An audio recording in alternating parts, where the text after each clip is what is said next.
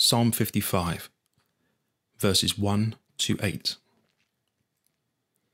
Listen to my prayer, O God. Do not ignore my plea. Hear me and answer me. My thoughts trouble me, and I am distraught because of what my enemy is saying, because of the threats of the wicked. For they bring down suffering on me and assail me in their anger. My heart is in anguish within me. The terrors of death have fallen on me. Fear and trembling have beset me. Horror has overwhelmed me. I said, Oh, that I had the wings of a dove!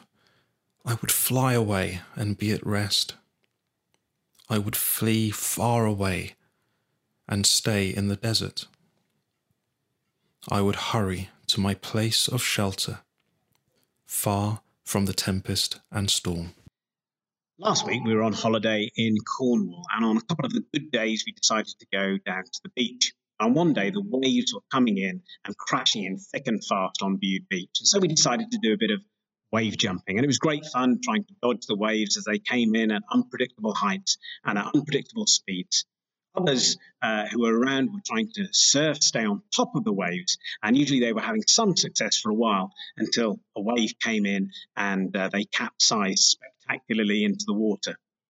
Those who were doing um, most successfully seemed to be um, in dinghies, and they were able to stay on top of the waves and largely stay afloat no matter how big the waves were and avoid being capsized. I don't know whether you've been feel, feeling like you've been knocked about by the waves of life recently.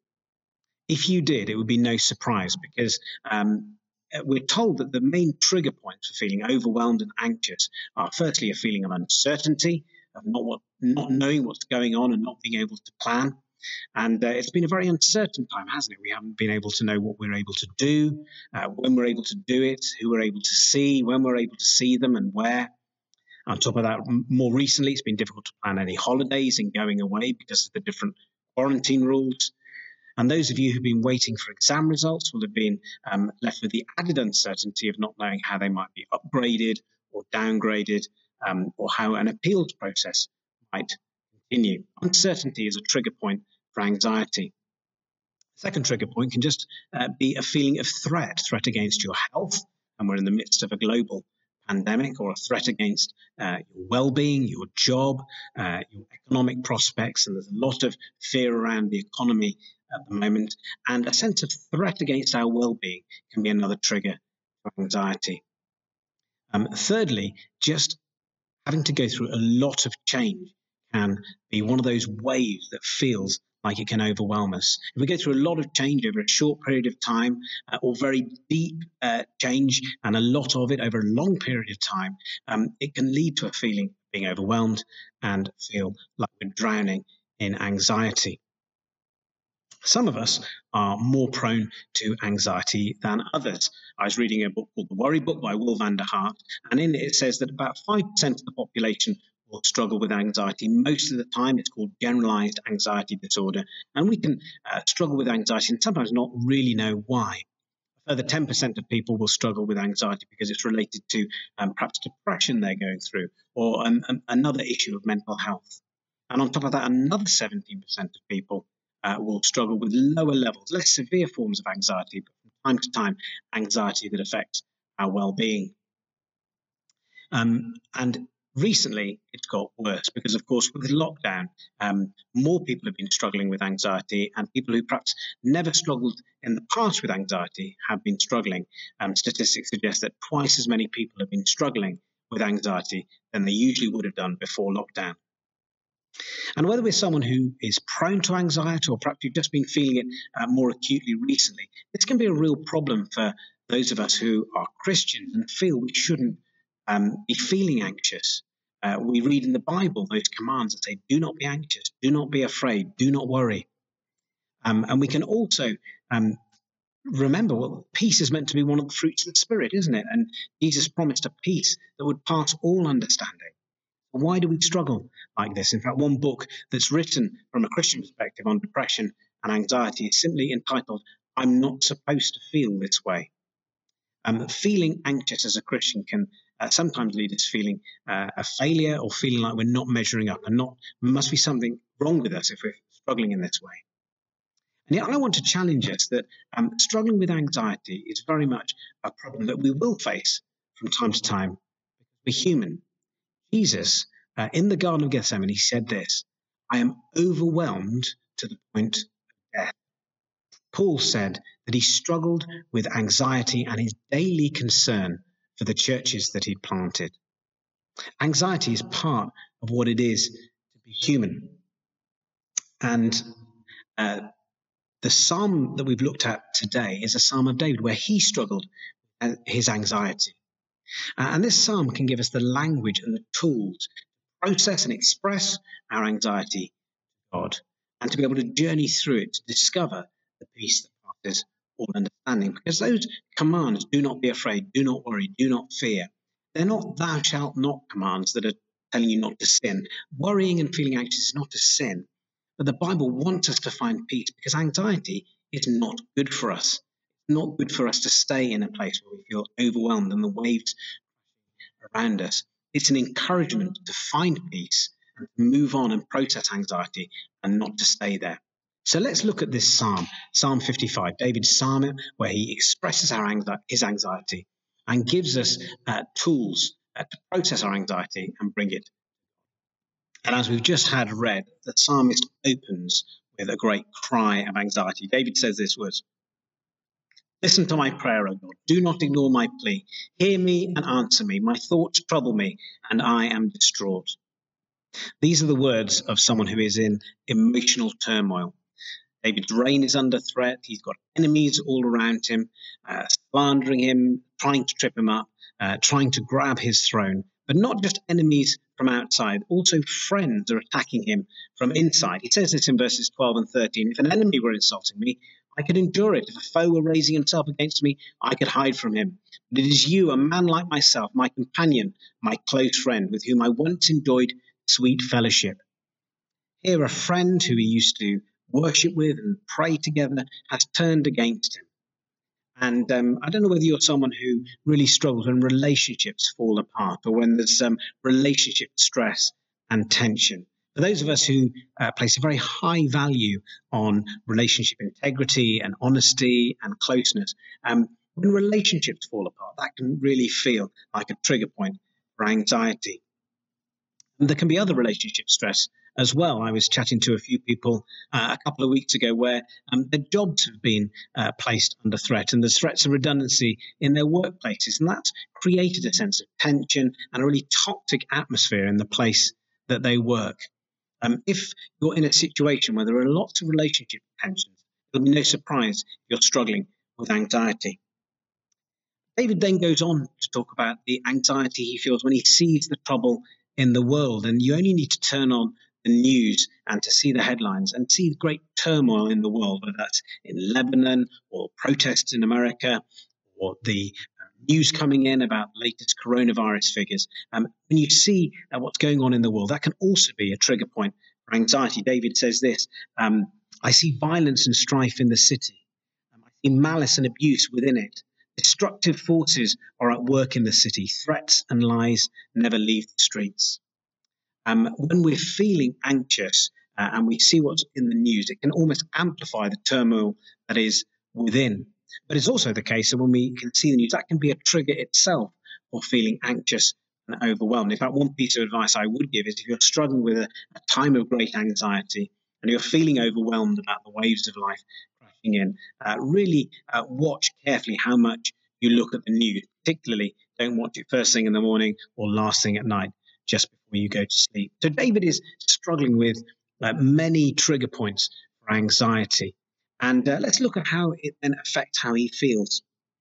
He says this My thoughts trouble me, and I am distraught. He, he can't switch off his brain. His mind is racing. Um, he probably can't sleep. He can't switch off. Um, his, his thought processes are all over the place. And that can often be uh, a sign of anxiety when we can't stop uh, thinking about one thing that might then lead to another thing, might lead to another thing that um, causes us anxiety and worry and concern.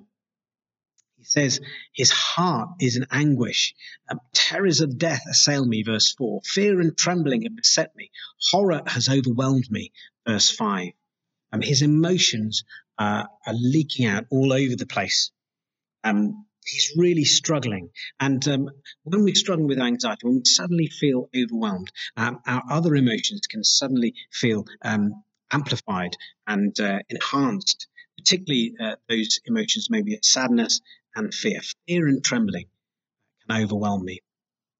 And uh, I just want to be honest, there's been times in my life that I've really struggled with anxiety. Um, perhaps I'm more prone to anxiety because I was brought up by a father who really struggled uh, with his own emotional well-being and uh, struggled with anxiety himself for many years. Uh, but there was one period of, in my ministry um, a few years back where um, we just faced, uh, I, I, was just having to face two or three very, very traumatic and acute pastoral situations, the like of which I'd not experienced in uh, many years of ministry previous. At almost exactly the same time, I discovered uh, that a friend and colleague I'd worked with in the past had been lying over many years to leave his job, and I felt let down and I felt betrayed. Um, on top of that, again, all within just a few uh, weeks, uh, there was a financial challenge in the church that uh, made it look that the finances of the church would be very precarious uh, for the next few weeks, months. And having these waves crash over me almost simultaneously, uh, almost at the same time, um, it felt overwhelming. Suddenly, um, I felt fearful, I felt anxious, I couldn't sleep, I couldn't switch off. Um, and it felt like things were crashing down. And uh, it was also, how is this going to turn out? What's going to happen in the future? Uh, how will I survive this, this feeling of being overwhelmed? And what do we do when we feel anxious like that? Well, we can try and pretend it doesn't exist. We can swallow our anxiety and try and show like we're still in control. And that is not a good piece of advice. When we swallow our anxiety, our body keeps score and it can leak out in all sorts of health problems from depression, migraines, headaches, and ulcers. If we swallow our anxiety, it's simply uh, our bodies simply have to cope with this in other ways. Um, another way people might try and cope with it is by letting anxiety um, free reign, um, let their emotions run wild. And again, that's not a very good idea. Can lead to us lashing out, getting angry um, with the wrong people, uh, kicking the cat, shouting at the kids. That is not a great way to deal with our anxiety. And another way uh, David refers to uh, in verse 6. We can feel like we just simply want to escape. Oh, that I had the wings of a dove, that I would fly away and be at rest. I would flee far away, verse 7, and stay in the desert. And that feeling of just wanting to escape, just wanting to get away. And um, uh, perhaps if you felt overwhelmed, that can be the time where you just feel like, I just want to give up. I just want to leave my job. I want to move house, make some big life change, uh, just try to try and escape. Um, and if you can't escape physically, then uh, some people turn to escapist sins, maybe trying to self medicate through taking drugs, um, alcohol, um, and other escapist sins. That's when anxiety and feeling overwhelmed can lead to sin. David chooses an entirely different path. He chooses to express his anxiety to God, not inappropriately to other people, to a boss or a spouse or to his children, but he expresses how he's really feeling, not how he feels he should be feeling, but he expresses how he really is feeling to God. He articulates and expresses to God his anxiety.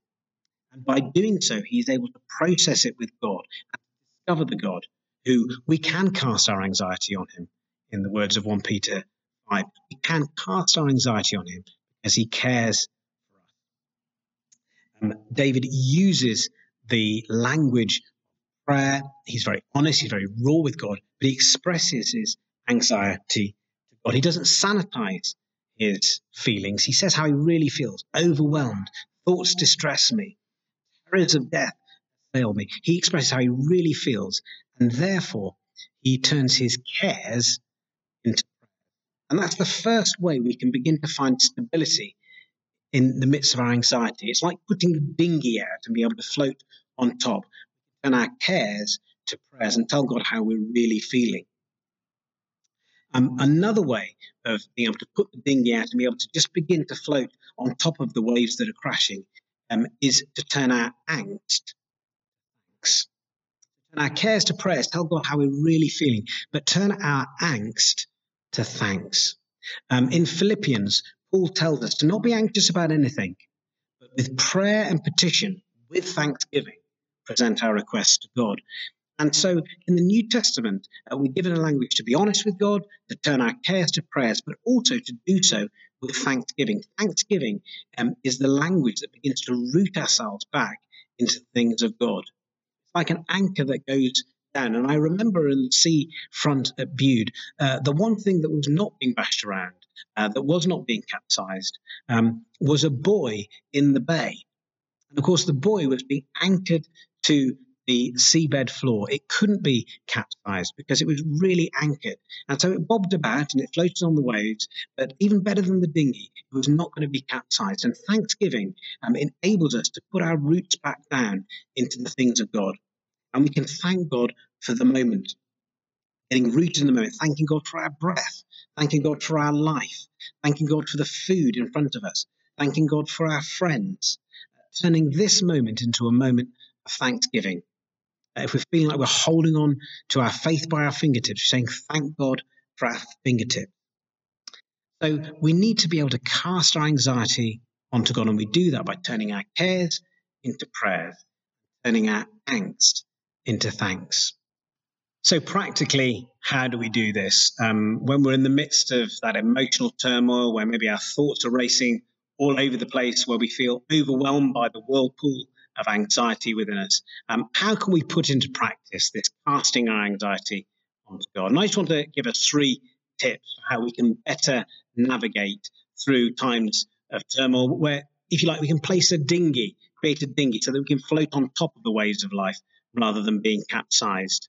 And the first tip is simply this find still places. When we're feeling overwhelmed, find still moments in the day, maybe at the beginning or the end of each day, or if you're going through a very uh, stressful day with lots of meetings and maybe stressful interactions, maybe in the middle of the day, find still places where you can stop, root yourself back into God, uh, bring Him how you're feeling, um, express um, your cares into prayers, uh, where you can thank Him for being with you and receive Spirit afresh. Um, still places through the day that can be oases in the midst of the storm, little um, calm moments in the midst of the turbulence. Secondly, find safe people. Safe people. You know, when we're feeling overwhelmed, we can feel like we want to run from, pre- from people, away from our problems. Whereas actually, what we need to do is run to people and share our problems um, and find safe people who you can be honest with and open with, and who can speak truth into your life. When I was going through uh, that time where I felt very overwhelmed, like I felt like um, like I was drowning, I just phoned up a friend, a Christian friend who I'd known for many years, um, who I knew loved me very dearly, and he said, "Can I spend 24 hours with you? Um, can I talk to you? Can I pray with you?" Can we just go out for a beer together? Uh, because I just need someone to talk to. And I was able to talk out how I was feeling. He was able to help me see a better perspective. He was able to pray with me. Um, and you will need people like that, people who you trust and who are safe people who you know when they speak into your life, you trust what they say. Maybe they can help you see a better godly perspective. Uh, maybe they can advise you to start to go and see a counselor, or maybe, if uh, necessary, see a GP and start taking medication. But uh, safe people will help you process better and to hear the voice of God in a way that we wouldn't be able to otherwise. So, still places, safe people, and thirdly, find a sacred perspective. Um, we need to begin to see um, how we're uh, navigating through life in this eternal story of the kingdom of God that we're part of. Uh, to begin to be able to see everything from a kingdom of God perspective and an eternal perspective. Because it's true that so often the struggles and the anxieties we face uh, can feel very, very big until we realize the even bigger story of God that we're part of. One of the things I know is that whenever I'm on a plane and I look down at the ocean, even the waves could be 30 or 40 or 50 feet big, but they look pretty small at 35,000 feet. It might be that there are storms raised, raging at ground level. But at 35,000 feet, it's always sunny. And when we begin to start to shape our mind and the way we respond to the challenges of life with a sacred perspective, with God's perspective, as Thea was reminding us last week, we can begin to start seeing things as God sees them, and we see ourselves as part of this bigger story. Um, and then we can begin to find peace um, and stability and calmness on top of the waves of life. It doesn't stop the storms coming, um, but it can mean that we can navigate them like a dinghy floating on top, and even better than that, like a buoy anchored to the seabed. Because Jesus said, Do not worry about tomorrow, for tomorrow will have enough worries of its own. Jesus was promising that we'd have trouble today and we'd have trouble tomorrow. We can't stop the storms coming, but we can uh, create a way of responding so that even if we're prone, more prone to anxiety than others, we can get less prone to anxiety as we find still places, safe people, and we get a sacred perspective so that we can begin to navigate better the storms of life. Because when we realize the eternal perspective, when we see things from God's perspective, we realize that He holds us safe and He holds us with a love that is stronger than death. And that can give us eternal hope, keep us anchored in the storms of life. We know whatever we go through, we will never be capsized. We're always safe with God.